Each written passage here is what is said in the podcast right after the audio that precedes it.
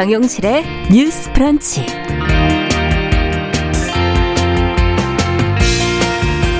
안녕하십니까 정용실입니다. 내년 서울시장 보궐선거와 관련해 여성 후보군에 대한 관심이 높아지고 있습니다. 20대 여성들 사이에서는 차기 서울시장은 여성이 하는 게 적합하다는 인식도 적지 않다고 하는데요. 그 이유와 최근 보도 함께 들여다보도록 하겠습니다.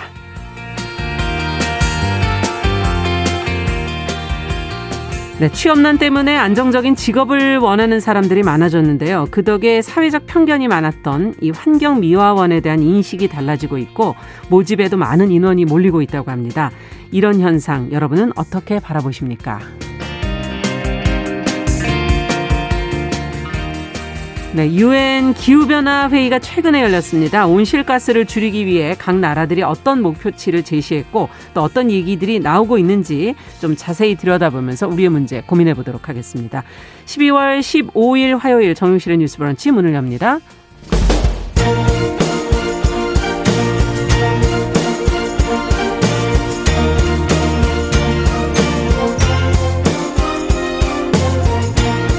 여성의 감수성으로 세상을 봅니다. KBS 일라디오 정용실의 뉴스 브런치. 여러분의 의견을 기다립니다. 문자는 샵 9730으로 보내주세요. 짧은 문자 50원, 긴 문자 100원이 부과됩니다. KBS 모바일 콩, 유튜브를 통해서도 무료로 참여하실 수 있습니다. 네, 정유실의 뉴스 브런치 항상 여러분들의 의견 귀담아 듣겠습니다. 의견 계속 좀 보내주시고요. 오늘은 지금 재난 통보문이 들어와서 저희가 먼저 좀 속보로 전해드릴게요. 울산광역시 영덕군, 울진군 평지, 포항시 경주시, 울진군 산지, 봉화 군 산지, 또 영양군의 산지, 강릉시 평지, 동해시, 삼척시, 속초시 평지, 고성군 평지, 양양군 평지 지역에 지금 이제 어, 강원 지역과 경북 지역이 되겠죠. 지역에 건조 경보가 지금 발효가 돼 있습니다. 어, 산행 전에는 입산 통제 또 등산로 폐쇄 여부를 좀 확인하시고 지금 산불 위험 때문에 저희가 안내를 해드리는 것이기 때문에 특히 그 지역은 가지 않으시는 게 좋겠고요. 어, 항상 조심을 좀 해주셔야 되겠습니다. 항상 사람들의 실수로 이 산불이 나기 때문에 작은 실수가 일어나지 않도록 도와주시기 바랍니다. 자, 그러면 저희 첫 코너 뉴스픽으로 문을 열어보죠. 더 공감 여성정치연구소의 송문희 박사님, 안녕하세요. 네, 안녕하세요. 네, 전혜연 사평론가, 안녕하십니까. 네, 안녕하세요. 자, 앞서 제가 이제 처음에 첫 얘기로, 오프닝의 첫 얘기로 그 내년 이제 재보궐 선거, 특히 서울시장 어, 보궐 선거에 대한 얘기를 좀 했는데요. 차기 서울시장은 여성이 돼야 한다는 목소리가 지금 여성들 사이에서도 나오고 있고 언론에서도 지금 여성 후보군들을 좀 주목하고 있는 것 같습니다. 어, 최근에 나온 여론조사 결과를 좀 살펴보도록 할까요? 제가 질문을 하나 하고 시작해 보겠습니다. 네. 1995년 지방선거가 우리나라에서 실시가 됐어요. 자, 여성 광역자치단체장 그동안 몇 명 나왔을까요? 광역 자치단체장? 네, 네, 중에 여성. 네. 아, 이거는 거의 생각이 안 나네요. 너무 쉽죠. 예, 너무 네, 쉬워요. 없어요. 없습니다. 예. 생각이 안 나요. 없어서 생각이 안 나신 네. 겁니다. 자, 없어서 생각이 안 났을 수도 있고, 어, 어떤 분들은 아마, 어, 여성이 해야 돼? 뭐 여성이 하는 시대가 그렇죠. 왔나라는 질문을 거꾸로 하실 수도 있을 음. 겁니다. 사실 해외에서는 굉장히 많은 사례인데 우리나라 같은 경우에는 여성 광역 자치단체장에 도전했던 후보들은 있었습니다. 음. 당에서 공천을 통과하거나 경선을 통과해서 이른바 본선에서 경쟁력을 입증하려던 여성들이 있었는데 네. 자 아직까지는 나오지 않았어요. 그런데 음. 내년에 서울시장 보궐 선거를 앞두고 아, 이제 여성 시장 한번 나와야 되는 거 아니냐는 목소리가 본격적으로 나온다라는 네. 것이 이제 주목을 받고 있는 겁니다. 그러면 왜 굳이 여성 시장? 어, 여성이든 남성이든 능력 있는 그렇죠. 사람이 되면 된다라는 것은 뭐 맞는 말이죠. 그런데 사실은 최근에 있는 여러 가지 선거라든가 정치 음. 이슈 중에서 젠더 이슈가 굉장히 많이 부각이 되고 있고 네. 우리가 그동안 굉장히 중요한데 잊고 있었던 성인지 감수성 음. 또 여성과 관련된 이슈들이 이제는 소외되지 않는 정책이어야 된다라는 분위기 속에서 이런 음. 부분이 관심을 받고 있다라는 거 말씀을 드리고 시작을 하겠습니다. 네. 자, 여성신문이 여론조사 전문기관 리얼미터에 의뢰해서요. 지난 8일에서 9일 어, 서울시거주 18세 이상 성인 1000명을 대상으로 서울시장 여성 후보 적합도 조사를 실시했습니다. 네. 이제 굉장히 주목할 질문이 있는데 여성 시장 후보가 적합하다는 것에 공감하느냐라는 음. 공감도를 조사를 했었는데요. 네. 공감하지 않는다는 응답이 57.4%로 더 많기는 했지만 공감한다는 응답이 38.4%로 나타났다고 합니다. 네. 제가 말씀드렸듯이 이제까지 단 한 명도 여성 광역자치단체장이 나오지 않은 상황이었는데 어 서울시장 워낙 뭐 중요한 자리잖아요. 음. 정치적으로 상승이 큰 자리입니다. 그쵸. 이런 자리에 그래도 여성시장 나와야 된다라는 공감도가 38.4%에 달한 것이 좀 달라진 유권자의 욕구가 반영된 것이 아니냐. 그 전보다는 늘었다 이런 그렇죠. 말씀이신 거죠. 사실 예전에 이런 조사 자체가 거의 없었습니다. 예. 왜냐하면 이슈가 아예 되지 않았었고요. 음. 최근 들어서 언론 인터뷰 보면은 어 여성시장 나올 만 하지 않습니까?라는 주장들이 이제 나오는 시기다라고 볼 수 있겠습니다. 네, 아직도 근데 조금 넘어야 될 산은 57.4%를 보면 그렇죠. 사실 있구나. 많고 이걸 놓고도 사실 여러 가지 예. 해석이 나오고 있어요. 그런데 이제 어떤 사람들이 이런 부분을 주장할까를 음. 살펴보면 유권자의 어떤 열망이 담기는지를 분석할 그렇죠. 수 있습니다.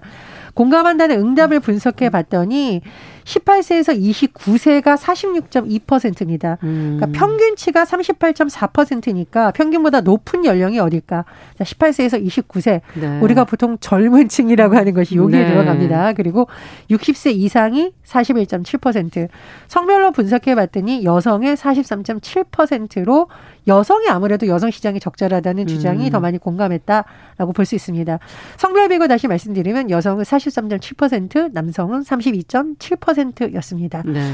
자, 그런데 청년 여성이 여성 시장에 대해 더 긍정적이다. 그러니까 연령별 분포 내에서도 다시 여성을 봤더니 이 세대에 속한 여성의 음. 65.6%가 여성 시장에 적합하다고 응답했다라고 합니다. 예. 왜 이런 결과가 나왔을까라고 보니 아마 최근에 있었던 여러 가지 보궐 선거가 젠더와 관련된 이른바 이제 성비의 의혹 사건이 터지면서 아 이제 좀 다른 정치인을 뽑아야 되는 거 아니냐라는 음. 욕구가 나왔다는 분석도 있고요. 또 하나라는 것은 대한민국이 이제 좀 변화해야 되는데 그 변화의 한 방향으로서 우리가 청년 정치인 계속 얘기하잖아요. 그렇죠. 더불어 들어서 여성 정치인도 음. 이제는 좀 나와서 여성 유권자들의 욕구를 적극적으로 좀 반영해야 된다라는 음. 주장도 나오고 있습니다. 네. 자, 여성 정치인만을 후보군으로 한정해서 적합도 조사를 벌인 결과도 있습니다만 음. 지금 거론되는 전현직 정치인 중에 아직 출마 선언을 하지 않은 의원들도 있어요. 그래서 이 음. 부분을 놓고서는 아마 당내에서도 지금 저, 정리가 돼서 올라와야 되지 않습니까? 당내에서. 그렇습니다. 여러 가지 감론 네. 일박이 있는데 뭐 조만간 아마 출마 선이 나오지 않을까 좀 그런 음. 분위기입니다. 네, 지금 이 여론 조사는 여성신문이 여론조사 전문기관 리얼미 데이터에 의뢰해서 지난 8일부터 9일까지 이틀간 서울시에 거주하는 만 18세 이상 남녀 1000명을 대상으로 유무선 자동응답 방식으로 실시를 했고요. 2020년 11월 행안부 주민등록 인구통계 기준의 성연령, 권역별, 인구비례에 따른 가중치를 적용해 통계를 보정했고 응답률이 8.1%, 표본 오차 95%, 신뢰 수준 플러스 마이너스 3.1%이 자세한 조사 결과 자료는 리얼미터 중앙선거 여론조사 심의위원회 누리집을 참고하시면 된다는 것 잊지 마시기 바랍니다. 여성 정치인을 한정해서 한 첫 번째 여론조사다라고 의미를 부여할 수 있을 텐데 어떻게 보세요? 이제 서울시장 보궐선거에서 여성이 시장이 된다면 좀 달라지는 게 있을 것인지 이 보궐선거에서의 어떤 중요한 변수로 앞서 말씀해 주신 젠더 이슈가 들어갈 수 있을 거라고 보시는지 두 분의 의견을 좀 듣고 싶네요. 이번에 그 서울과 부산의 보궐선거가 이루어지게 된 이유가 네. 원인이 무엇이냐 바로 자치단체장의 성비 의혹 사건 때문에 이 국민의 혈세가 쓰여지는 것이라 네. 이 부분에 대한 어떤 심판의 성격이 있다면은 여성 이슈가 크게 떠오르겠지만 음. 아까 얘기했듯이 95년 이후 지자체 광역 지자체장의 여성이 없다. 이것이 바로 지금 대한민국의 정치 현실인 것이죠. 네. 그러니까 2019년에 영국 이코노미스트가 어, 유리천장 기술을 OECD 국가 발표를 했는데 음. 29개국 중에 한국이 꼴찌였습니다. 유리천장 네. 지수가. 네. 네. 그런데 이 유리천장 지수가 그뭐 경제계만 있는 것이 아니라 가장 유리천장이 단단하고 높은 것이 음. 바로 여의도다. 그리고 정치다. 정치다. 이런 그렇죠. 얘기를 하고 있는데 네. 사실 그래서 아마 지자체장의 여성에 대한 주목도가 좀 있는 것 같습니다. 그런데 저는 반드시 여성들이라서 여성 시장을 원하는가에 대해서는 조금 의문입니다. 음. 왜냐하면 결국에는 여성이라서가 아니라 어떤 여성이냐가 중요한 것이죠. 그렇죠. 아까 얘기했던 젠더 이슈라든가 성인지 음. 감수성이 높은 여성이 있을 음. 수 있고 낮은 여성이 있을 수 있고 또 높은 남성 후보가 있을 수 있습니다. 그렇죠. 그래서 이 젠더 이슈는 이렇게 가능하지 않겠나 생각하고 이 젠더 이슈가 단계된 표로 나온 것이 별로 없었다 지금까지. 그렇기 음. 때문에 이게 어떤 바람이 탈 것인가는 좀 지켜봐야 되겠습니다. 저는 내년 이제 곧 금방 다가오는 보궐선거에서 서울 같은 경우에는 변수가 여러 가지가 있겠지만은 우리가 선거 얘기할 때 세 가지 얘기해요. 네. 인물, 구도, 바람 음. 이런 얘기를 하는데 네. 지금 봤을 때이 어떤 인물이 아, 야권과 여권에서 내세우는 인물들이 국민이 봤을 때 바, 과연 지금의 이 음. 상황을 반영할 수 있는 인물이 나오는가도 중요하지만 근본적으로는 저는 바람이 좀 불 것 같다. 이 바람이 어떤 바람이냐? 어, 일테면 지금 부동산 문제라든가 이런 거는 여건에는 좀 악재가 될수 있을 것 같아요. 네. 그런데 백신이라든가 방역 문제, 이 코로나 블랙홀이 빨아들일 것이다. 내년 4월까지 만약에 이 코로나를 잡지 못하고 백신 확보가 안 되는 상황이라면 이것 또한 악재로 작용할 수 있다. 음. 그런데 또 다른 변수는 무엇이냐? 정권 심판으로 갈 것이냐 아니면 야권 심판론으로 갈 것이냐 봤을 때 문재인 대통령의 지지율이 큰 변수로 작용할 것 같습니다. 특히 음. 서울시장 선거나 부산시장 선거 같은 경우에는 어, 서울시장 같은 경우에는 대통령 지지율과 따라간 부분이 지금까지 많았습니다. 네. 서울시장 후보분이 그렇기 때문에 내년에 대통령 지지율이 어떻게 될 것인가에 따라서 이것도 변수로 작용할 수 있다. 음. 또 하나는 세대별 인구 구성인데요. 서울 같은 경우에는 2050 세대 우리가 흔히 말하는 젊은 층 경제 활동 인구죠. 그리고 예. 진보층이라고 하는 이분들이 62%를 차지합니다. 네. 이게 60세 이상 분들보다 3배 이상 많은 수이기 때문에 네. 이분들이 경 제나 부동산 문제나 이런 부분에서 어떤 생각을 갖고 얼마나 투표에 나올 것인가도 음. 매우 중요한 변수가 될 수 있다. 이런 생각이 들고 또 하나 중요한 것이 구도적인 면에서 어, 지금 제3지대론 이야기가 솔솔 나오고 있어요. 네. 일테면은 어, 정권 지금 정부에 좀 실망한 층도 있고 또 그렇다고 해서 마음을 야당에 주자니 쉽사리 마음이 가지 않는 음. 층도 있습니다. 또 부동층도 있고요. 네. 무당층도 있고 이런 분들이 뭔가 좀 진짜 참신하고 좋은 인물 나오지 않아? 이런 또 희망을 갖는 거예요. 음. 그래서 제3지대에서 뭔가 색다른 후보가 나온다면 나 가겠어. 이런 음. 분들이 있기 때문에 이런 바람 이것도 좀 중요하겠다 이런 네. 생각이 듭니다. 자 어떻게 보십니까? 그러니까 인물 구도 바람 이제 바람을 또 이슈라고도 하는데, 그러니까 음. 보편적으로 적용되는 거 말고요. 네. 이번 선거의 특징이라는 거 봤을 때 상대적으로 젠더 이슈는 부각될 수밖에 없다라고 생각을 합니다. 선거 음. 자체의 성격이 그러하고요. 네. 또 지금 거론되고 있는 정치인들 중에서 사실 예전 같은 경우에는 이렇게 여성 정치인들이 뭐 별도로 따로 해서 여론 조사를 한다거나 가상 대결한다거나 그런 분위기가 이렇게 많지 않았거든요. 그렇죠. 그래서 없었죠. 예, 지금 음. 그렇게 한다는 것 자체가 많은 언론에서 여성 후보군이 나왔을 때 어, 이런 구도가 되지 않을까라는 게 사실상 제가 보기엔 처음입니다. 음. 서울시장 선거를 하면서. 그래서 그런 면에서 좀 주목이 되는데 문제는 뭐냐면 이게 이런 식으로 가다가 끝나버리면 사실 별 의미가 없는 거고 음. 실질적으로 이 젠더 이슈에 대해서 어떤 대안을 내놓느냐가 좀 굉장히 두고 봐야 되는 그렇죠. 부분이라고 생각을 해요. 네. 이 젠더 이슈라는 것이 굉장히 필요한 이슈이지만 굉장히 예민한 이슈가 될 수 있는 게 상대방을 공격하기 위해서 거꾸로 성인지 감수성을 떨어뜨리는 발언들이 정치권에서 음. 나오는 경우가 있습니다. 선거 과정에서요. 네. 상대방의 어떤 문제를 비판하다 보니까 오히려 이 발언 자체가 성인지 감수성이 뚝 떨어지는 발언이 음. 나온 경우가 있죠. 그래서 그런 부분 상당히 정치권에서 중요하게 좀 봐야 된다고 생각을 하고 그래서 이번 선거에 대해서 제가 바라는 점이 있다면 대안이 있는 젠더 이슈를 좀 보고 싶다입니다. 음. 그래서 많은 유권자들이 이런 부분에 좀 관심을 갖고 봤으면 좋겠고요. 두 번째로 저는 선거 때마다 어, 저도 옛날에 취재를 해보면 어떻게 하냐면 정치, 경제, 사회 공략하고요. 여성 공약은 저 밑에다가 이렇게 예비 음. 예비 주제로 놨다가 넣기도 하고 어떤 때는 빼기도 하고 막 이런 일들이 사실 옛날 언론사에서 일부 있었어요. 많이 개선이 됐습니다만 네. 지금은 보면 각 언론사에서 젠더 담당 자들을 지정을 한다던가 이 이슈만 계속 음. 추적하는 팀도 만들더라고요. 그래서 예전과 좀 달라졌는데 그런 차원에서 드리고 싶은 말씀은 이번 선거에서만큼은 젠더 관련한 정책이 저 기퉁이에서 엑스트라로 있는 것이 아니라 정말 여성 유권자들의 힘이 막강하다. 그래서 이 사람들을 만족시킬 만한 실질적인 네. 대안을 나눠야 된다. 이런 선거가 되길 바랍니다. 또 하나 제가 보는 부분은요. 1인 가구에 대해서 어떤 관점을 갖고 있냐를 좀 후보들이 봤으면 좋겠습니다.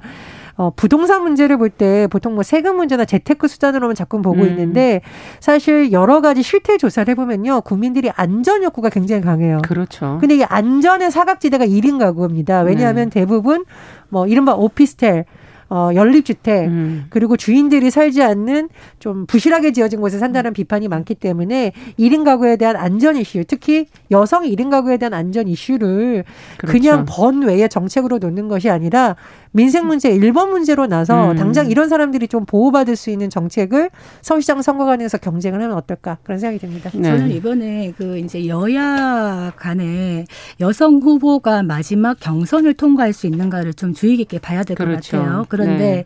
여기서 어떤 문제가 있느냐? 제가 아까 유리천장 얘기를 했는데 까마득히 높은 곳에 유리천장까지 제가 뛰어 올라가려면 그냥 뛸 수가 없거든요. 어느 정도의 발돋움판이 필요합니다. 그렇기 때문에 이 하는 역할을 하는 것이 당원 당규에 따르는 경선에 있어 가지고 가산점이에요. 음. 이 가산점이 여성 가산점 부분에서 뭐 25%를 준다든가 10% 주는데 지금 이렇게 유력하게 얘기되고 있는 이제 여권의 이제 후보 같은 경우 에는 어떤 얘기가 나오고 있냐면 남성들 정치인들이 그 후보 같은 경우에는 어딜 가나 남성 후보보다 더 세고 유명하고 인지도 높은데 음. 그런 사람한테까지 여성이라고 가산점 줘야 되냐 이런 음. 얘기 나오고 있거든요. 일면은 또 수긍할 수도 있는 부분도 있지만 네. 여성이지만 인지도가 높다면 굳이 가산점 줘야 되느냐 이런 음. 논의가 나올 수는 있지만 문제는 그 여성들이 그 정도까지 가기 위해서 얼마나 많은 시간을 거쳐왔는가. 그렇죠. 그리고 정작 발돋움이 없는 분들은 또 그것 때문에 힘든 것이거든요. 그래서 인지도가 올라가고 경륜이 쌓이면 또 필요 없다고 얘기하고 아주 밑에 단계에서는 아예 경선 자체가 올라가기가 힘들고 음. 이렇다면은 여의도나 정치판에서의 여성의 진출은 매우 힘들 수밖에 없기 음. 때문에 여당과 야당이 여성 후보에게 어떻게 가산점을 주는지 이것 역시 우리가 지켜봐야 되겠 되 겠다. 유권자들이 지켜보셔야 되겠네요. 네. 예. 자, 서울시장 선거에 관련된 것도 저희가 계속 좀 앞으로 어, 주의 깊게 들여다보도록 하겠습니다. 자, 두 번째 뉴스는 한진중공업을 대상으로 35년째 복직 투쟁을 벌이고 있는 김진숙 민주노총 부산본부 지도위원회 정년이 지금 한 2주 정도 앞으로 다가왔다고 하는데요. 시간이 이제 뭐 얼마 남지도 않았지만 그래도 복직돼야 한다 하는 그런 노동계 또 시민사회 목소리가 계속 나오고 있습니다. 어, 조만간 뭐 희망버스도 출발한다는 소식도 보도가 나오고 있고요. 관련된 내용을 한번 저희가 좀 들여다보면서 어, 어떤 의미가 있는 것인지 한번 생각해 보도록 하죠. 제가 이 아이템을 과연 담담하게 다룰 수 있을까? 음. 한참 망설이다가 오늘 방송에 들어왔는데요. 제가 2011년 이 현장에 가서 취재를 한 적이 있습니다. 네. 그래서 한진중공업 크레인 위에 있던 김진숙 위원을 뭐 위에 있으니까 만나지는 못했고요. 음. 접근이 또 좀 취재가 제한이 있는 상황이었어요. 왜냐하면 사측과의 또 뭐 여러 가지 문제가 있어서. 음. 다만 제가 기억하는 것은 뭐냐면 아 저 위에 올라가 있는 사람이 그냥 한 사람이 아니라 굉장히 많은 사람들의 열망을 담고 저 위에 올라가 있다는 걸 현장에서 봤기 때문에 음. 사실 김진숙이라는 이름을 들으면 저는 지금도 사실은 목소리가 좀 떨리기도 하고 음. 그렇습니다. 여러 가지 생각해보게 되는 데요. 김진숙 의원 하면 딱 떠오르는 것이 한진중공업이죠. 그렇죠. 크레위에 올라가서 이 정리해고에 반대하는 활동을 또 많이 했었고요. 사실 우리나라 노동운동, 특히 여성 노동자들을 음. 위한 활동을 많이 했던 상징적인 인물입니다. 자, 그런데요. 어, 많은 관계자들이 한진중공업 노동자들이 뭐 복직을 했다 이런 소식이 전해지고 있지만 예. 김진숙 의원은 이제 만 60세로 곧 퇴직을 앞두고 있는데 아직까지 네. 복직이 안 됐다고 합니다. 음. 그래서 많은 노동계 인사들, 시민사회 단체에서 이런 여러 가지 상징성을 감안해서 복직을 해야 된다라는 주장이 나오고 있는 거고요. 지금 회사 측 관계자들이 최근 국감에서 얘기를 들어보면 아마 뭐 회사 분위기라기보다는 뭐 여러 가지 급여 퇴직금 등등이 걸려 음. 있다라고 음. 하는데 어쨌든 법적인 문제도 얽혀 있다라는 분석도 나오고 있습니다. 이런 가운데 시민사회 단체에서 희망 버스를 19일 한진중공업 영도조선선 앞에서 관련 행사를 진행한다라고 하는데요. 네. 예전에는 사실 희망버스들이 많은 시민들이 참여해서 직접 부산행 하는 방식이었었거든요. 그렇죠. 이번에는 예. 코로나19 상황이기 때문에 드라이브스루 방식. 그래서 아. 사전에 뭐 명단도 다 제출하고 차에서 내리지 않고 유튜브로 하는 방안들 음. 이런 방안들을 지금 검토 중이라고 알려져 있습니다. 자, 지금 이제 그 김진숙 위원의 35년의 복직 투쟁 어떻게 바라보고 계시는지 한진중공업은 또 어떻게 여기에 대응을 해야 할지 두 분의 얘기를 좀 들어보고 싶네요. 어, 한 사람의 인생이자 한국 사회의 노동의 어떤 역사의 음. 증인이 아닐까 생각을 합니다.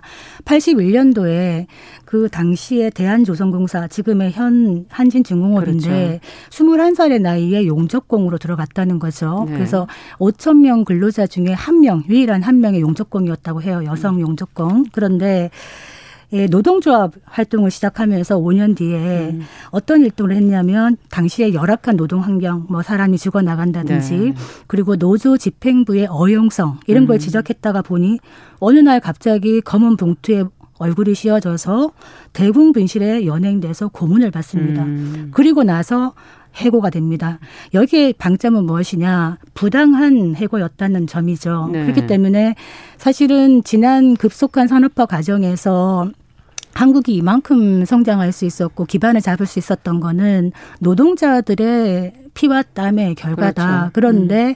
이만큼 살게 되었지만 여전히 노동자들은 힘들고 가난하고 음. 지금도 부당한 해고에서 두려움에 살고 있다. 지금 문제는 저는 뭐 늘 강조하지만 저는 근본적으로 시장주의자입니다. 그래서 음. 이 노동이나 고용에 있어서도 좀 유연성 그리고 해고의 융통성 이런 얘기를 하고 있는데 문제는 지금 옛날처럼 시대가 바뀌었기 때문에 한 회사에 들어가서 정규직으로 정년 때까지 있고 또 그 노동이 보장되고 고용이 보장되고 이런 시대는 아닙니다. 바뀌었죠. 그렇기 네. 때문에 여기에 맞는 노동 운동을 해야 되는 시기는 맞는데 이 과정에서 사람들이 노동자들이 부당하게 음. 정리를 해고라는 방식으로 해고되는 이런 문제에 대해서는 우리가 여전히 고민할 수밖에 없다. 이런 얘기 드리는데 가슴이 아픈 것은 지금 한진중공업 사태가 계속되고 있다는 겁니다. 음. To be continued. 왜냐하면 지금 한진중공업 지금 매각 이야기가 솔솔 계속 나오고 있는데 네.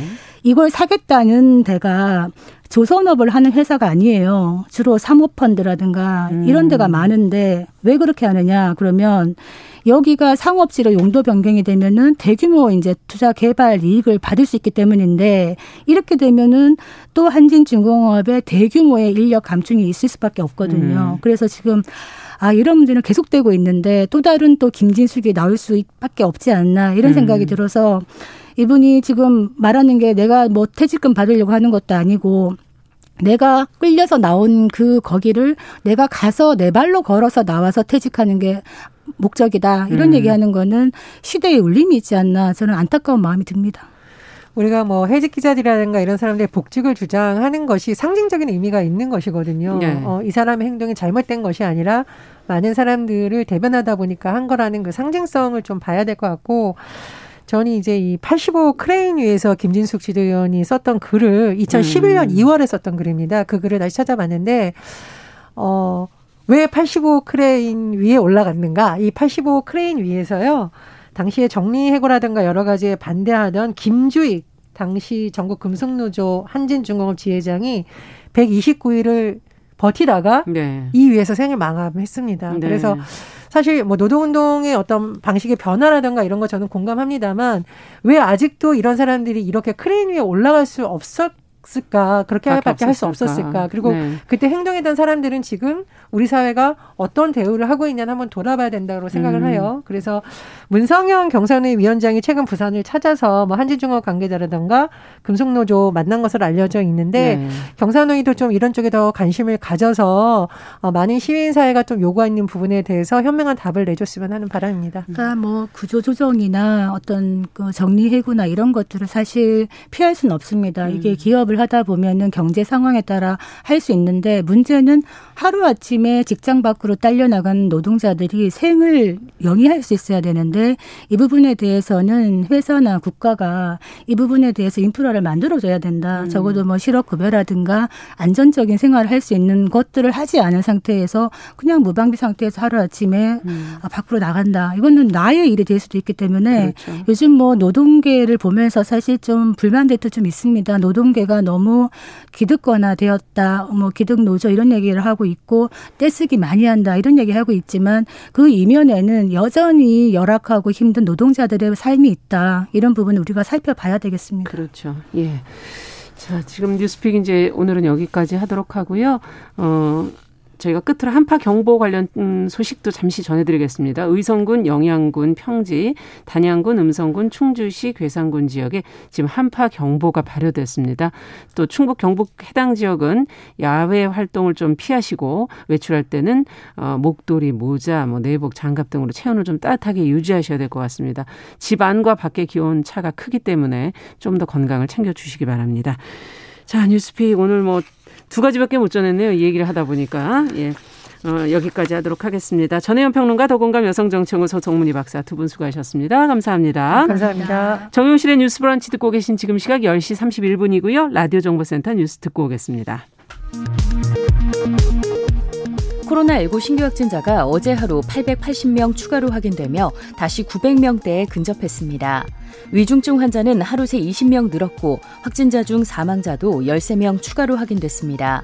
국내 발생 844명 가운데 경기 274명, 서울 246명, 인천 55명으로 수도권 확진자 수가 전체 국내 발생의 68%를 차지했습니다. 정세균 국무총리는 사회적 거리두기를 3단계로 올리는 것과 관련해 다양한 의견을 청취하면서 심사숙고를 거듭하고 있다며 때를 놓치면 안 되겠지만 성급한 결정도 금물이라고 강조했습니다. 국민의힘 김종인 비상대책위원장이 오늘 이명박 박근혜 전 대통령에 대한 대국민 사과에 나섭니다. 김 위원장의 사과에는 문재인 정부에 대한 비판도 담긴 것으로 알려졌습니다. 윤석열 검찰총장에 대한 검사 징계위원회가 오늘 다시 열리는 가운데 윤 총장 측이 징계위원인 정한중 한국외대 법학전문대학원 교수와 신성식 대검찰청 반부패 강력 부장에 대해 기피 신청을 내겠다고 밝혔습니다. 11월 수출이 반도체와 무선 통신기기 실적에 힘입어 1년 전 같은 달보다 4.1% 증가한 458억 달러를 기록해 한 달 만에 다시 증가세로 전환했습니다. 지금까지 라디오 정보센터 조진주였습니다.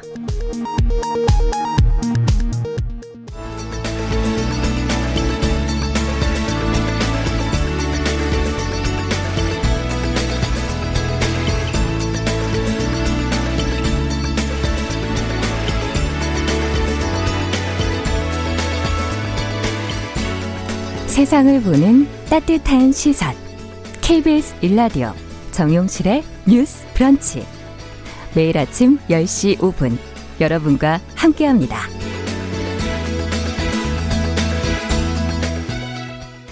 네, 정용실의 뉴스 브런치 듣고 계십니다. 자, 화요일에는 어, 시인의 눈으로 뉴스와 세상을 보는 그런 시간이죠. 시시한가. 오늘도 신민아 시인 기다리시는 분들 많으실 텐데요. 자리해 주셨습니다. 어서 오십시오. 안녕하세요. 네, 오늘은 어떤 뉴스를 좀 들어볼까요? 예, 오늘은 환경미화원에 관한 이야기 좀 해볼까요? 예. 예. 환경미화원이 우리 사회에 사실 꼭 필요한 직업이지만 과거에는 많은 분들이 3D 업종 중에 하나로 생각을 해서 기피하는 어, 직업이었죠. 음. 그런데 몇 년 사이에 환경미화원 음, 시험에 응시하는 청년들이 늘고 있다는 소식 좀 아. 들어보시기도 했을 예. 겁니다.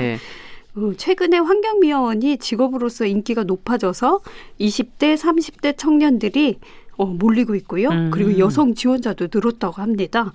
예를 들어 경남 진주시는 최근에 7년 만에 환경 공무원을 채용했는데 네. 5명 뽑는데 111명이 지원해서 22대 1의 경쟁률을 기록했다고 하네요. 어마어마한데요. 네. 네. 지원자 연령대는 30대가 37명으로 가장 많았고요. 40대가 32명, 20대도 27명에 달했다고 합니다. 음. 경남 창원시도요. 올해 17명 모집을 했는데 727명이 응시해서 경쟁률이 무려 43대 1이었다고 네. 합니다. 그래서 이렇게 환경미화원이 되려는 젊은이들이 많아진 이유는요. 무엇보다 직업 안정성이 뛰어나다는 점인데요. 음. 초봉이 4천만 원에서 4,500만 원 사이고 초과 근무 그리고 휴일 수당 음, 이런 것도 꽤 나오는 공무원이기 때문에 네. 오래 일할 직업으로 참 좋다는 겁니다. 사실 일이 힘든 건 알지만 이런 직업 안정성이 과거의 편견을 점점 지우고 있는 것 같아요. 또 청소만 하는 게 아니라 단속이나 계도 활동도 업무에 포함되는 추세여서 사실 실제로 3D 직업이라고만 볼 이유가 없어졌죠. 야, 정말 오랫동안 그래도 기피 직업이었던 편이었는데 네. 지금 응시자가 뭐 22대 1, 뭐 오. 43대 1 이런 걸 보니까 어, 응시자도 정말 많아졌고 인식이 좀 바뀌고 있다 하는 생각도 네. 들면서 또 이것은 결국은 청년들이나 자, 사람들이 원하는 건 직업의 안정성이구나 이런 생각도 한번 또 해보게 되고요. 예전 드라마 생각해 보면 격세지감이 느껴지기도 해요. 맞아요. 예. 그 아버지가 환경미화원 이렇게 청소하면 아들이 이렇게 골목을 돌아서 음, 음. 아버지랑 마주 안 보려고 예, 예. 그런 장면이 있기도 했었죠. 맞아요. 예. 음. 자 직업에 귀천이 없다 해도 실제 사람들이 또 꼭 그렇게 생각하는 건 아니어서 이 환경미화원에 대한 편견 어, 없어지고 있는 것 자체는 좀 좋은 일이라고 볼 수도 있을 것 같습니다. 예. 음. 그래서 저는 개인적으로 이러한 인식의 변화의 직접적인 원인은 취업난이 음. 이기 때문이 아닐까 이런 생각이 들었고요. 그럼 사람들 반응은 어, 어떨까 하고 음. 이렇게 댓글을 살펴봤어요. 어. 천여 개가 달렸더라고요. 많이 달렸네요. 예, 그래서 추천 많이 받은 댓글을 소개해드리면 이제 상반된 의견들이 좀 있었어요. 예. 그러니까 첫 번째로는 직업에 귀천 없다. 환경 미화원이 없으면 주변 환경이 더러워져서 병이 창궐할 테니까 의사나 환경 미화원이나 중요도는 음. 같다. 이런 음. 의견도 추천을 많이 받았고요. 그리고 또 다른 반대되는 의견으로는 직업에 귀천 없다는 말을 책으로만 배웠냐. 개인마다 사실은 선호하는 직업이 있는 건 당연하고 음. 음, 좀 그렇다. 뭐 이런 의견도 있었어요. 네. 네. 자, 그만큼 관심을 많이 모으는 그런 기사가 예. 아니었나 하는 생각이 드는데요. 어, 최일선에서 근무하는 분들이기 때문에 어찌 음. 본다면 고충은 있는 거는 맞아요. 네. 예, 그리고 또 우리가 그 부분을 좀 고마워해야 하는 건 아닌가 하는 그런 생각도 드네요. 맞습니다. 그리고 이런 코로나19 상황에서는 더욱더 어떤 공생이란 말을 중요하게 체감을 음. 하게 되는데요. 이런 비대면 시대에 제가 생각하기에 약간 도드라지는 직업 이 한 세 가지 정도 있더라고요. 어. 그냥 개인적으로 생각을 예, 했을 어떤 게 때요. 있어요? 첫 번째는 보건이나 의료에 음. 종사하시는 분들 참 중요하죠. 예, 예. 그리고 두 번째는 배달이나 혹은 택배 아, 하시는 분들 그리고 세 번째가 환경미화라는 생각이 들었어요. 맞아요. 그래서 그 제가 이번 기사 준비하면서 다른 기사도 한번 음. 살펴봤어요. 근데 그게 현직 환경미화원이 고충을 털어놓은 그런 내용이었거든요. 네. 그러니까 사실 각 구마다 새벽에 쓰레기 수거하는 건 용역을 쓰기도 해요. 예. 그런데 그 공무관님은 직접 음, 식물 쓰레기나 수거 업무를 직접 하셨다고 하더라고요. 어. 다르니까 각자. 그렇죠. 그리고 새벽에 사실 쓰레기차로 이렇게 뭐 수거하는 건 어렵지 않다. 음. 오히려 진짜 어려운 건 매립장에서 그 쓰레기 더미에서 그 태울 수 있는 거를 없는 거를 이렇게 쓰레기를 분류하는 작업이 있대요. 아, 섞여 있는 거군요. 예, 그게 진짜 힘들다고 아. 그런 내용을 적어 주셨더라고요. 예. 겨울에 춥고 또 쓰레기 더미가 정말 뭐 음, 들어가면 발이 물까지 빠지고 그렇죠. 또 쥐가 나오기도 하고 음. 여름에는 사실 파리나 이런 벌레들도 많이 들끓고 하니까 사실 우리가 깨끗하게 생활을 유지할 수 있는 건 그 누군가는 그런 고충을 어느 정도 감내하기 때문이다. 음. 이런 사실 알고 꼭 그 우리는 당연히 고마워해야 되는 문제인 것 그러네요. 같아요. 네. 어찌 본다면 음식 쓰레기 하나도 제대로 내보내고 네. 쓰레기도 하나하나 버릴 때도 정말 제대로 분리수거해주고 예. 하는 그런 노력들이 정말 필요할 것 같네요. 맞습니다. 네. 근데 아, 취업난 얘기해 주셨어요. 이 모든 원인은 취업난에서부터 시작되는 거 네. 아니냐. 또 그리고 직업의 안전성, 뭐 고용의 불안이 그만큼 크다는 얘기가 아니겠는가 하는 이 부분 얘기도 저희가 좀 해봐야 되지 않겠습니까? 맞습니다. 그래서 어느 댓글에서는 요새 젊은이들이 열정이 없네. 꿈이 없어. 뭐 이렇게 안정적으로 어? 이렇게 공무원 하려 하냐 이런 댓글도 있었는데요. 근데 저는 좀 그런 입장에 대해서는 좀 음. 생각은 달라요. 왜냐면 지금 사실 한 100m만 걸어가도 사실 상가 1층에 폐업이나 휴업 같은 맞아요. 가게 심심찮게 볼 수 있잖아요. 예. 그리고 이런 당장 내일을 가늠하기도 힘든 상황에서 어떤 음. 스타트업이나 이런 창업들 사실 꿈꿀 수가 있을까요? 그렇죠. 거기다가 쉽지는 않죠. 예, 고정 비용도 계속 드는 상황에서 음. 실패 요인을 줄이고 어떻게 보면 좀 안정적인 일자리를 음. 찾는 게 꼭 그렇게 도전 정신이 없고 뭐 현실에 안주하는 거라고는 생각을 그렇죠. 예. 네, 누구나 어찌 보면은 그런 방향으로 가려고 할, 하지 않을까 우리라도 그렇죠. 지금 시대에 태어난다면. 네. 청년들의 그런 어떤 심리 상태는 굉장히 그래서 음. 직업을 바라보는 마음이 좀 불안하지 않을까 네. 그런 생각도 드네요. 그리고 음. 나오자마자 빚더미잖아요. 맞아요. 학자금 대출 갚아야지 또 월세 내야지. 아이고. 아유 그런 생각하면 사실 네. 꿈꾸라는 말 자체가 어떤 때는 무책임하게 여겨지기도 합니다. 네. 네. 자, 그러면 여기에 적합한 어떤 시를 오늘 신민아 시인께서 가져오셨을까? 이것도 참 어려울 텐데 고르시기. 예, 그 요새 들어서 저는 진짜 가난한 사람은 어쩌면 돈도 돈이겠지만 어쩌면 시간이 없는 사람이 아닐까 싶어요. 음. 왜냐하면 부자들은 타인의 시간을 돈으로 사고 음. 그리고 또 노동자들은 월급과 자기 시간을 바꾸잖아요. 그렇죠. 그래서 우리가 어떤 때는 이런 자본주의는 이런 노동자들의 성실한 시간을 먹고 몸집이 이렇게 크는 음. 시스템인데 가끔은 그런 생각이 들죠. 내가 내 시간을 회사에 지불하고 그렇죠. 집으로 돌아갈 때 나의 모습은 나의 얼굴은 어떤 표정이었던가 아. 네, 이런 생각을 하면서 이 시를 골라봤습니다. 네. 어떤 시인의 어떤 시인가요? 예, 유병록 시인의 퇴근을 하다가 예, 같이 그러면 읽어보겠습니다.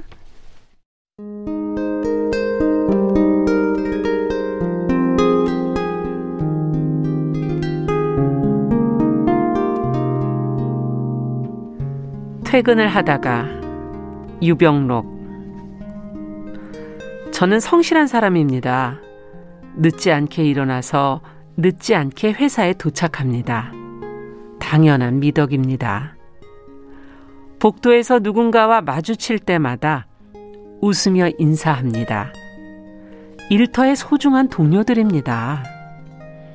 바닥에 떨어진 종이 조각을 줍기도 합니다. 제 일터니까요. 회사에는 즐거운 일도 있고 괴로운 일도 있습니다. 대체로는 아무 일도 없습니다. 그저 일이 있습니다. 저는 성실한 사람답게 일하고 일합니다. 일이 많다고 힘겨워하거나 일이 적다고 기뻐하지 않습니다. 하루를 무사히 마치고 퇴근을 하다가 회사 건물을 올려다 봅니다. 무사한 하루란 얼마나 복된 일입니까?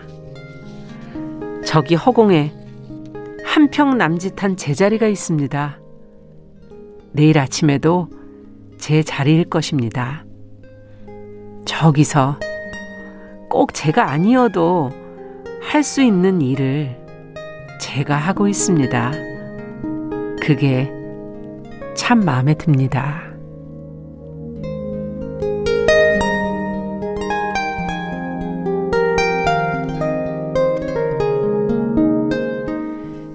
이 시인 직장 생활 해보셨네. 아니, 이거는 안 해보시면 못 느끼는 세세한 그걸 어떻게 이렇게 잘하실까. 제가 알기로는 상당히 성실하게 일을 하셨던 예, 분이죠. 편집자로 일하고 계신 걸로 알고 있는데요. 네네. 우리 그 진행자님께서 조금 명랑한 목소리를 읽어주시니까 이게 예. 뭔가 살짝 슬, 슬픔을 살짝 누르면서 그렇죠. 약간 쓸쓸하고도 담담하게 예. 일상을 성실하게 살아내는 목소리. 아, 제 감정의 상태였을지도 몰라요. 그래도 직장이 드러났습니다. 있다는 거를 너무 슬프게 읽을 수는 없다는 예 그런 마음이었을 것 예, 같고 그쵸. 또 예. 저는 여기서 제가 아니어도 꼭 제가 아니어도 음, 할수 있는 일을 음, 제가 하고 있습니다. 이거를 안다는 게 네. 직장인으로서의 상당히 겸손함이거든요. 맞습니다. 예. 저도 뭐 정용실의 뉴스 브런치가 아니라도 어떤 아, 뉴스 브런치라도 이렇게 이어졌을 것이다 하는 그런 생각을 늘 하고 있기 음. 때문에 예 그게 참 어, 마음에 든다는 어찌, 어찌 보면 감사하다는 얘기가 아닐까 하는 그런 생각도 들고요. 음. 어, 끝으로 좀 정리를 해 주시죠. 예. 네. 어, 저는 가끔 아, 누구나 그렇겠지만 음. 하고 싶은 일을 하기 위해서 하고 싶지 않은 일을 하거든요. 그거는 생활의 영역이고 생계의 문제니까요. 음. 생활의 문제를 해결해야만 내가 하고 싶은 일을 할 수 있는 시간이 생기니까요. 맞아요. 그래서 누군가는 그런데 내가 하고 싶지 않은 일을 대신하기도 하잖아요. 음. 그렇게 함으로써 내 생활을 좀 더 편리하고 깨끗하게 만들어준다는 생각을 하게 됩니다. 네. 사실 요새 각자 도생 뭐 이런 말 너무 많이 하죠. 그런데 이게 정말 영향이 없지 않은 것 같아요. 정말 각자 도생이 있을까요? 그러네요. 네. 그러니까 우리가 알게 모르게 다른 사람의 디딤돌이 되기도 음. 하고 영향을 주기도 합니다. 그런데 그 일은 꼭 내가 아니어도 음. 누군가는 할 수 있는 일일 수도 있지만 무슨 일을 하든 우리가 어떤 타인과 촘촘하게 그렇죠. 연결되어 있다는 생각 그리고 그 음. 그 고마움을 좀 서로 기억했으면 합니다. 예. 네, 갑자기 어, 오늘 내가 하고 있는 일을 조금 예. 다르게 느끼실 그죠? 수 있는 순간이 아닐까 하는 예. 생각도 들면서 예. 신민아 시인과 함께한 시시한가 오늘 어, 취업난이 심해지면서 어, 직업 안정성이 좋은 환경미화원이라는 직업에 관한 어, 생각 같이 해봤습니다. 오늘 말씀 잘 들었습니다. 감사합니다. 감사합니다.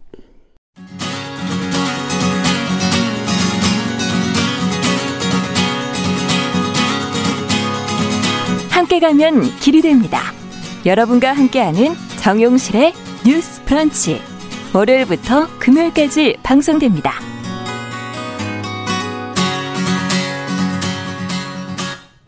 네, 정유실의 뉴스 브런치 계속 이어가겠습니다. 이번에는 기후변화의 심각성 또 대안을 생각해보는 시간이죠. 환경하자 생존하자. 오늘도 그린피스 서울사무소 김지석 전문위원 전화 연결돼 있습니다. 안녕하십니까? 네, 안녕하세요. 네, 오늘은 뭐 첫눈에 관한 얘기를 해주신다고요?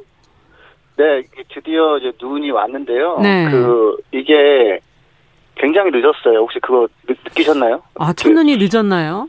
늘 네. 요즘에 계속 좀 늦는 것 같아요. 예전에 비해서 제가 어린 시절에 비하면. 네, 그렇죠. 이게 저도 제가 이제 저는 국내학교 다녔거든요. 네, 저도요. 네, 그때 분명히 학교 가다 오다가 눈 왔을 때 놀고 했던 그런 음. 기억이 있는데, 하여튼 지금 통계를 보면 어, 첫눈이 오기는 왔지만 올해 첫눈이 이제 12월 13일에 전국적으로 왔는데 네네. 이게 작년 대비는 25일이 늦었고요. 아. 아. 예. 그리고 이제 평년 대비로는 19일 늦었다고 하는데 그 평년에 혹시 정의를 아시나요? 평균된 해를 말하는 건가요? 네, 근데 이게 이제 기상학적으로 지난 30년 평균이에요. 그러니까 어. 평년이라고 얘기할 때는 1990년부터 2019년 사이를 평균 낸 거라서. 네네. 그러니까 그 저는 빠진 거죠. 음. 네, 네, 네. 근데 이게 이제 어 어차피 지구 온난화가 좀 진행됐거든요. 음. 90년도나 2019년도도. 그렇죠. 그러니까 그렇게 진행된 것과를 평균 냈어도 그거보다 19일 늦었으니까. 아, 2주가 어, 넘네요. 네네. 뭐 조금 막 과장하면은 이제 작년 대비는 한 달 늦게 온 거죠. 그 첫눈이. 예. 그래서, 그래서 이게 뭐 사실 눈이 오면 물론 불편한 것도 많이 생기지만 아이들한테는 굉장히 이게 정서적으로 너무 이렇게 즐거워하기도 하고 예, 예. 그냥 바라만 보고 있어도 좀 푸근해지고 그러잖아요. 음. 근데 점점 이런 풍경들이 사라지고 있고 이제 지금은 이제 한파 때문에 이게 뭐 엄청나게 춥지만 그렇죠. 이것도 지구 온난화 영향이 있거든요. 너무 추웠다, 너무 더웠다. 기후가 네, 네 왔다 네, 갔다 그렇죠. 하는 것 같아요. 예. 네, 네. 그래서 사실 이렇게 되면은 사실 건강에도 안 좋고 그래서 아무튼 그 늦게 온 첫눈을 보시면서 일단 또 거의 다 음, 녹아버렸는데 네. 아 이게 지구 온난화가 정말 눈앞에 어, 있구나. 굉장히 예, 다가왔구나라는 걸 좀 생각해 보시면 네. 예, 좋을 것 같습니다. 코로나에 아무리 온 신경이 집중되더라도 첫눈이 늦은 것도 한 번쯤은 생각을 해봐야 될 것 같다는 생각도 들고요. 근데 심각해지기 전에 문제를 좀 해결해 보자고 지금 세계 정상들이 머리를 맞대고 맞대기로 했다는데 어떤 회의고 어떤 얘기가 지금 나오고 있는 건가요? 네, 그 연말 되면 항상 그 저기 정상들이 이제 국가 대표들이 그러니까 모여가지고 어 그 온실가스 저감이라서 회의를 하는데 네. 올해가 사실은 그 5년 전에 했던 파리 기후변화 협약에서 자 우리 그 지금 합의하면 충분치 않은 거 다 알고 있지 않냐. 그러니까 네. 5년 후에 만나서 정말 제대로 된 목표를 발표하자. 뭐 이렇게 해서 음, 그게 어, 회의를 하기로 했는데 올해군요. 네, 올해인데 이제 코로나 때문에 사실은 1년을 미뤘어요. 예. 근데 어, 일단은 그래도 이제 중간적인 선언 같은 걸 좀 이제 하는 걸 화상회의를 했어요. 예. 지난 토요일에. 근데 이제 지금 상황이 제가 뭐 가끔 말씀드렸지만 원래 한 20, 아, 2000년대 초반에는 2050년까지 한 50% 줄이면 된다. 그 정도면 예. 괜찮을 거야 했는데 지금은 아 그게 아니라 2050년까지 어그 영어로 만들어야 된다 이렇게 돼 버리니까 음. 시간은 훨씬 적고 그동안 배출은 늘었고 어 30년 안에 다 줄여야 되는 상황이라서 그러네요. 힘드네요. 네, 그 굉장히 긴박하고 그, 그 기후, 그 유엔 사무총장 같은 경우는 그냥 지금 아직 선언하지 않은 음. 기후 비상사태 선포하지 않은 나라들은 빨리 선포해라. 이거 비상이다 이거 이거 음. 지금 비상이라고 뭐 아니라고 할 사람도 없지 않냐라고 이제 했는데 예. 한 가지는 이제 미국은 요번에도 빠졌어요. 미국은 아, 그래요? 그냥 아예 안 보냈어요 사람을. 예, 이게 트럼프 대통령 그 정권의 마지막 아 마지막이기 때문에 네, 네. 네. 그래서 사실 이게 이제 뭐 1년을 미뤘거든요. 정, 정식으로 목표 강화하는 거는 음. 그게 뭐 이거는 저게 저의 오래된 관찰의 결 그런 뭐랄까 어, 좀 제 느낌적으로, 음. 아, 이게 어차피 미국이 트럼프가 있을 때 분위기가 되겠냐. 음. 일단은 좀 비로자 해가지고, 어, 그냥 몇 개 국가만 얘기를 했는데, 영국 네. 같은 경우는 뭐 10년 안에 57% 하기로 한 거를 뭐 18%로 높였고, 높이고, 네. 예, 유럽 연합 같은 경우는 이게 28개국이 합의를 해야 되거든요. 그래서 되게 좀 어려운데, 결국은 합의를 이제 성공해서, 원래 40% 줄이기로 한 거를 90년 대비 이거를 음. 55%로 강화하기로 했어요. 네. 그리고 또 특이한 거는 그 일부 국가는 발언권을 얻지 못했어요. 아. 예, 그러니까 호주, 브라질, 러시아, 사우디아라비아는 왜 그런 겁니까? 그러니까 이게 지금 비상사태여서 아. 다 같이 합심해서 뭘 해야 되는데 네. 그뭐 무슨 발표할 거냐고 이제 연설문 같은 거를 이제 뭐 이제 예를 들어 봤는데 아 너무 어렵고 우리는 사실 이게 이렇게 긴박한지 잘 모르겠고 이런 음. 얘기를 했던 거 하면 아예 발언권을 안 줬군요. 네. 네, 그렇죠. 예전에는 그런 발언도 할 수 있었어요. 그러니까 뭐 아. 과학적으로 확실치 않지 않냐 이런 얘기하면은 뭐 그런 부분도 있고 뭐, 뭐 지금은 뭐 그럴 상황이 아니죠. 음. 네, 지금은 그런 상황이 아니거든요. 뭐 그러니까 코로나 뭐 지금 환자 천 명씩 나오는데 뭐 코로나 뭐 퍼진 거 맞냐 뭐 이런 얘기하는 음. 사람은 사실은 대책 회의에 들어오면 안 되죠. 안 넣어주는 거죠. 아, 들어오면 안 되는 거죠. 예. 예, 예. 그래서 뭐 어, 저는 사실 그런 모습이 안 좋아 보이지만 동시에 아 그래도 진짜 이제 좀 위기를 느끼는구나. 나라들이 네 위기를 느끼는구나. 예. 유엔 사무총장의 어깨는 대신 무겁겠는데요. 이걸 네, 주관해서 네, 끌고 가려면. 그렇죠. 사실은 특히나 이제 이게 무슨 가족 회의를 할 때뭐 네. 뭐 장남 뭐뭐뭐 뭐, 뭐 차남 장녀 이런 사람들이 좀 힘을 보태줘야 이제 뭐 아버지도 이걸 끌고 가고 이런 거잖아요. 그렇죠. 네, 네, 그래서 사실 되게 좀 어렵게 사무총장을 하고 계신데 이분이 네. 어, 하여튼 지금 이게 되게 직설적으로 이제 지적을 하세요. 예를 음. 들어서 올해 코로나 때문에 이제 여러 가지 부양책을 썼는데 음. 많은 국가들이 네. 이걸 분석해 보니까 절반 정도는 사실은 이산화탄소가 더 나오는 거에, 음. 네, 그러니까 일단은 이거라도 해가지고 좀 경기 부양을 하자 이런 식으로 어, 어 썼다. 절반은 원시가스 주인을 썼지만 절반은 썼는데 이거는 말이 안 된다 이러면 안 된다. 예. 사실 우리나라도 그런 면이 이건 있고요. 뭐 예. 부산중공업을 좀 뭐 이렇게 구제한다든지 이런 거는 뭐 앞으로는 좋은 방향 갈지 모르겠지만은 좀 이렇게 아마 분류하면은 좀 안 좋은 쪽으로 한 걸로 아마 될 거예요. 음. 그다음에 뭐 최근에 그 무착륙 비행기 여행 허가하고 이런 것도 그렇죠. 예, 그게 사실 그게 정말 절실한 분도 계시겠지만 온실가스는 많이 나오거든요. 그래서 예. 이걸 이제 이러면 안 된다. 지금 음. 이대로 가면은 3도 이상 오를 거고 어 사실 한 1.5도 한 2도 정도만 올라가면 그 다음부터는 이게 멈출 수 없는 과학적 근거가 뭐막 음. 쌓여 있거든요. 그래서 큰일이네요. 어, 예, 되게 직설적으로 지금 재앙 단계로 간다 지금 이러면 음. 안 된다라고 얘기를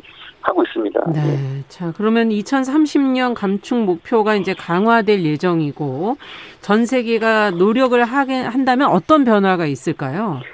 네, 그러니까 이게 사실은 기후 재앙이 오기 전에 물론 우리도 겪고 있지만 조금씩 네. 어 이게 일본에서 그 사실 무역이나 산업에서 영향이 굉장히 클 건데 네. 일본에서 최근에 그 소니를 포함한 100개 정도 기업이 예.